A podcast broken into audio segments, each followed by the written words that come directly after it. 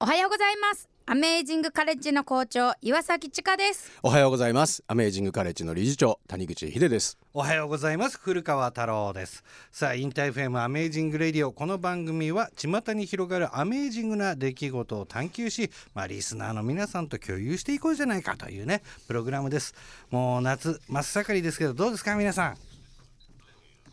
そんな出来事ありましたか？ね、えー、そして今日はですねお二人とも非常に日に焼けた状態で スタジオにいらっしゃいまして、えー、今週もよろしくお願いします。お願いします。まあ4月の開校以来ね、まあ攻めまくってる雨風ですが、えー、今週末もジョイライフあるわけなんですが、はい、えー、前回8月の5日6日にもね、はい、あったんですよね、うんうん。はい、お二人のその日の焼け具合っていうのはそこの影響ですか？もうまるっきりそうです。こんなになるとは思わなかった。小学生より焼けてるって言われてま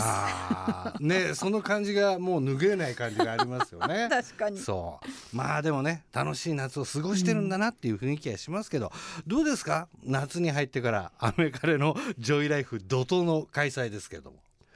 いっぱい子供来てますね。そうだね。未就学のだから小学これからアメカレに入ってくる子たちですよね。うん、がものすごい数来てくれていて、しかも連日。連日。あの土曜日来て前の日に帰りたくないって言ってまだ遊ぶって言って泣きながら帰った子とか また明日来るわとか言ってほんまに次の日来てくれるみたいな。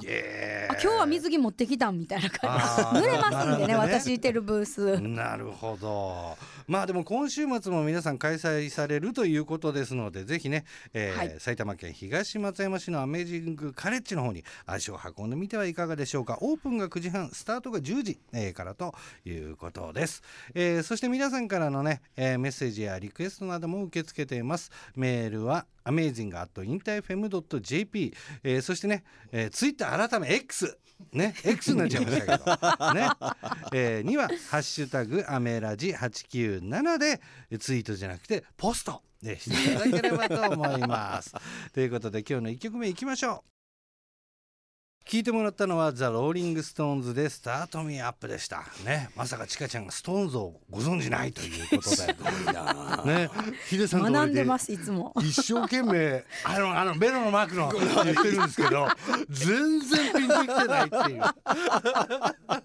勉強になりますね。ね。はい。ということでアメージング・レイディをお送りしているのは古川太郎と。アメージング・カレッジの岩崎千佳と。アメージング・カレッジの谷口秀ですさあ、えーまあ、今月はアメラジで2週にわたって医学博士の養老武先生のインタビューのね模様をお送りいたしましたがちょっとね振り返っていきたいと思うんですけどどうですか、はい、ちかちゃんなんかもう言ってみたらもう憧れの人というかね大尊敬の先生だったわけでしょ、はい。はい、いや本当にもう言葉の一つ一つがめちゃくちゃ面白いなっていう、うん、深くて、ね、深かったね。うん、ね。だからもっとなんか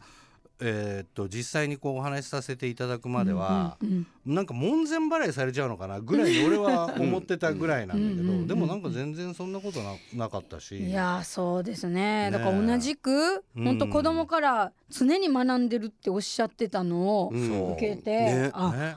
だからなんかあ,、ね、あの年だけどすごくこうエネルギッシュ、ね、エネルギッシュだよね生命力溢れてる感じが、うん、ね画面越しにもねなんかこう伝わってくるのありましたけど、はい、でもやっぱ安心したのがね先生だって不安だと、うんうんうんおっしゃってましたね。不安がなきゃ、うん。あのダメだと、うん、不安がないやつと山には行けないっていうね、うん、そうそうだよ、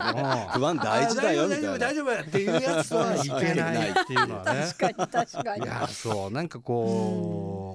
もしかしたらをちゃんとこう先読みできる人じゃないととかね。いろいろと印象的な言葉ありましたけど、えー、それから、えー、これリスナーもね反応がいろいろあったんですけれども。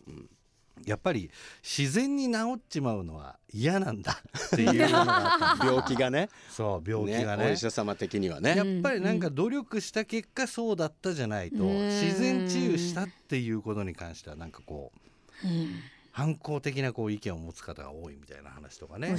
ね、ありましたけど、うどうですか？ちかちゃん的には一番こう先生の話の中で。そうですね、うん、やっぱりその子供は自然大人人口って言ってた中の話の子供は勝手に育っていくっ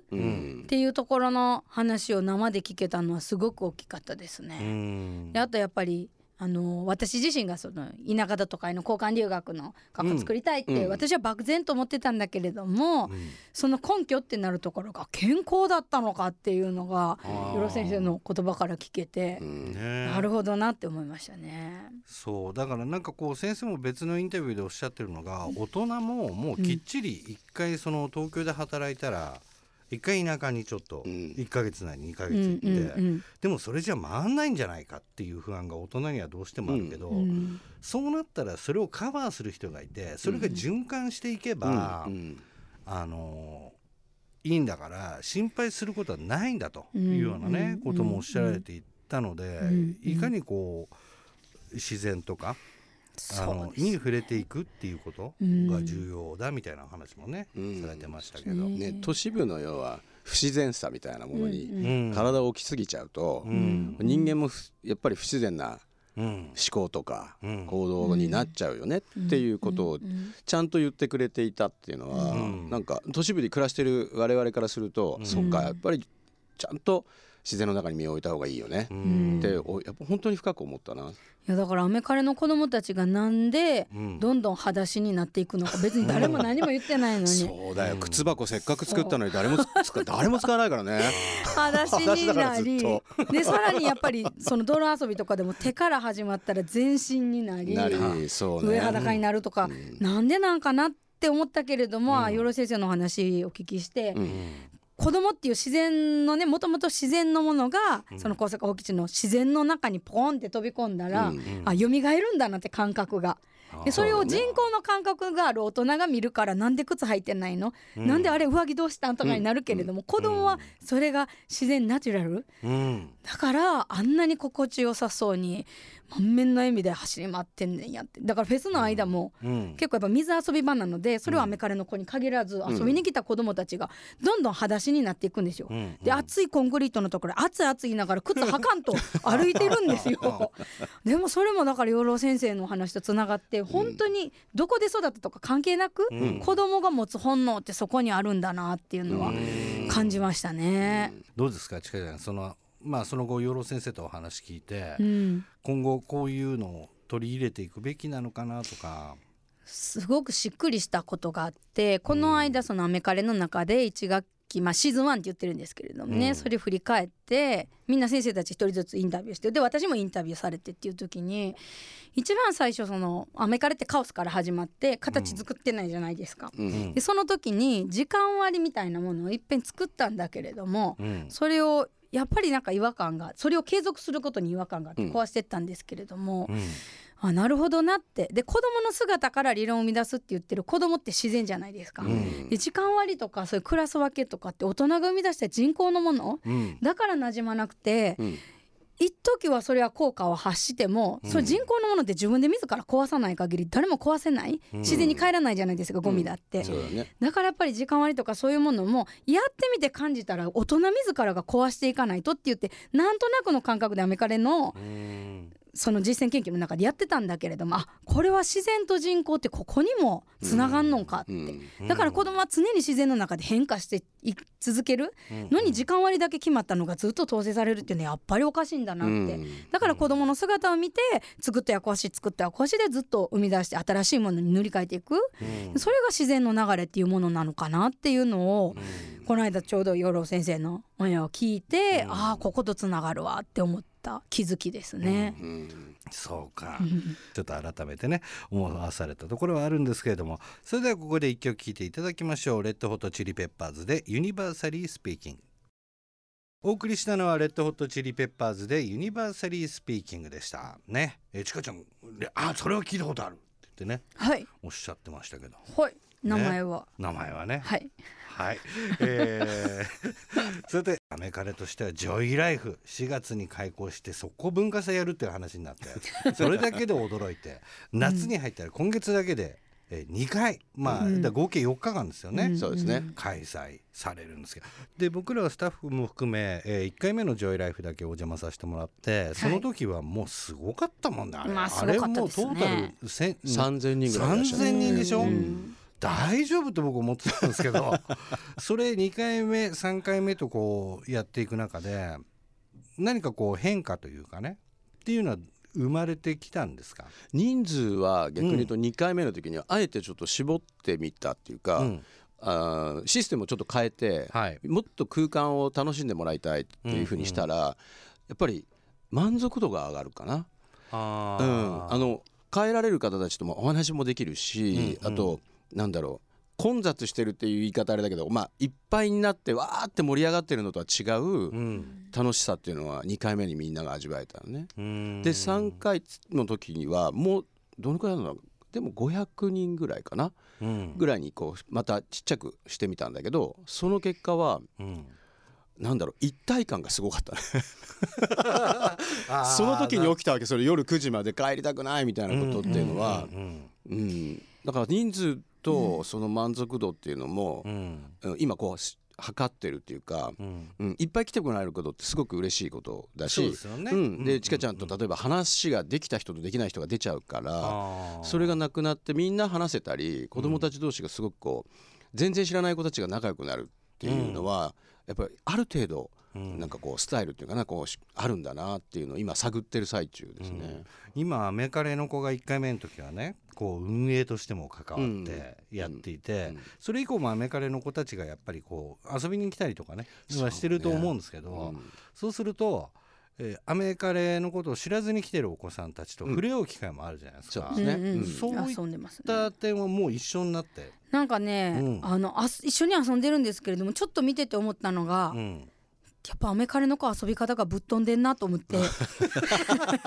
もうなんかそこに置いてるものでそんな風に遊ぶって思いつかないんだけど、うん、でもそれ一人やり始めたらみんな面白くなってうわーってそこに子供の輪ができて初めてね来た子たち同士でもわって遊んでたりはするんですよね。うんうんうん、でそれはもちろんアメカレの子はねどの子がアメカレの子かって分かるから見てるけど、うん、そうじゃないとこでも起こってて子供同士が、例えば私ずっとついてたところがね水を浴びながらトランポリンできるっていうとこなんですよ、うん、私登ったらもう一瞬で気持ち悪くなって無理やったんですけど 子供 丸一日朝10時から4時までずっと途切れることなく3分交代で私その1日3分ずっとそこまで測り続けたんですけど、うん、途切れない途切れないでもそこに2人までしか入れないから、うんうん、じゃあ1人泣いてね怖いっていう子いたら全然知らない子が一緒入ろうって言ってでも3分経って出てくる時には仲良くなって「うん、どこに通ってんの?」とかって話してるんですよ。うん、子供たちのネットワークってすごいなって。で別に、まあ、そこはトランポリンっていう場所があるけれども、うん、ただ出会う場所であって、うん、そこからまた別の場所に行って自分たちで、ねうん、遊びを生み出して、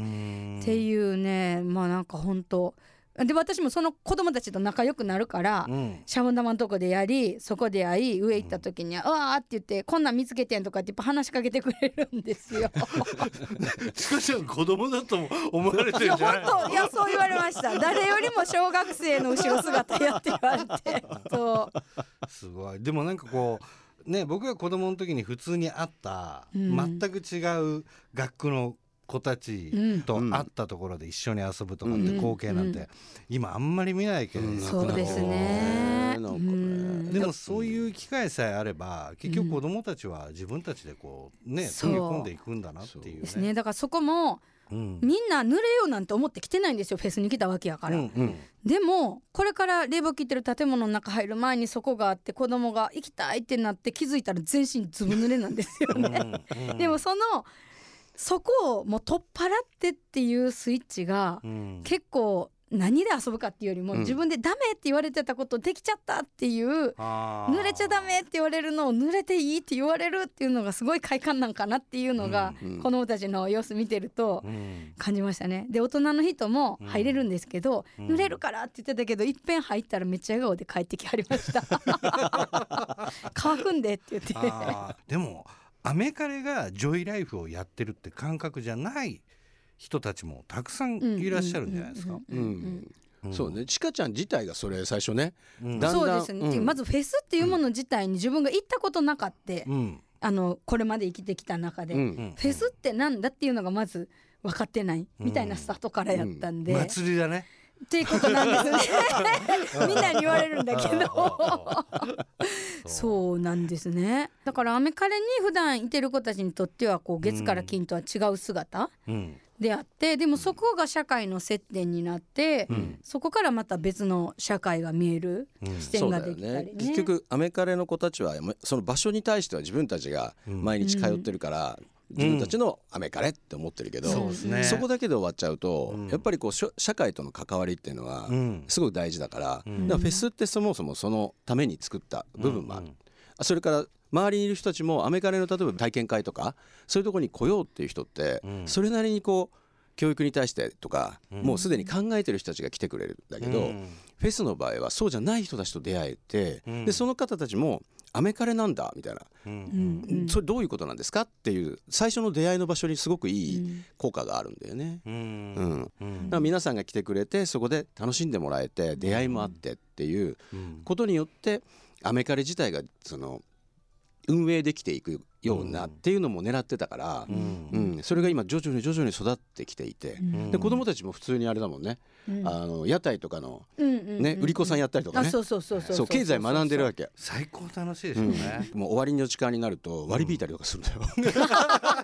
あ子供何も知らない親何も言ってないのに少し割り引いたりセット売りとか始めたりとあかなるほどね。知恵が出てくるわけ。そうなんかそういうこう社会の構造、仕組みみたいなのを体験する場としても、んすごくフェスとうん。アメカレっていうのは大事な関係なんですようね。ん。ね。まあ今日明日もそうですね。えー開催されます、アートオーガニックフェスジョイライフは埼玉県東松山市のアメージングカレッジで開催するのでぜひね、あの小さいお子さんだと来先週プール行ったけど今週どうするとか、うんそう、んねそんな悩みがあるんですよね。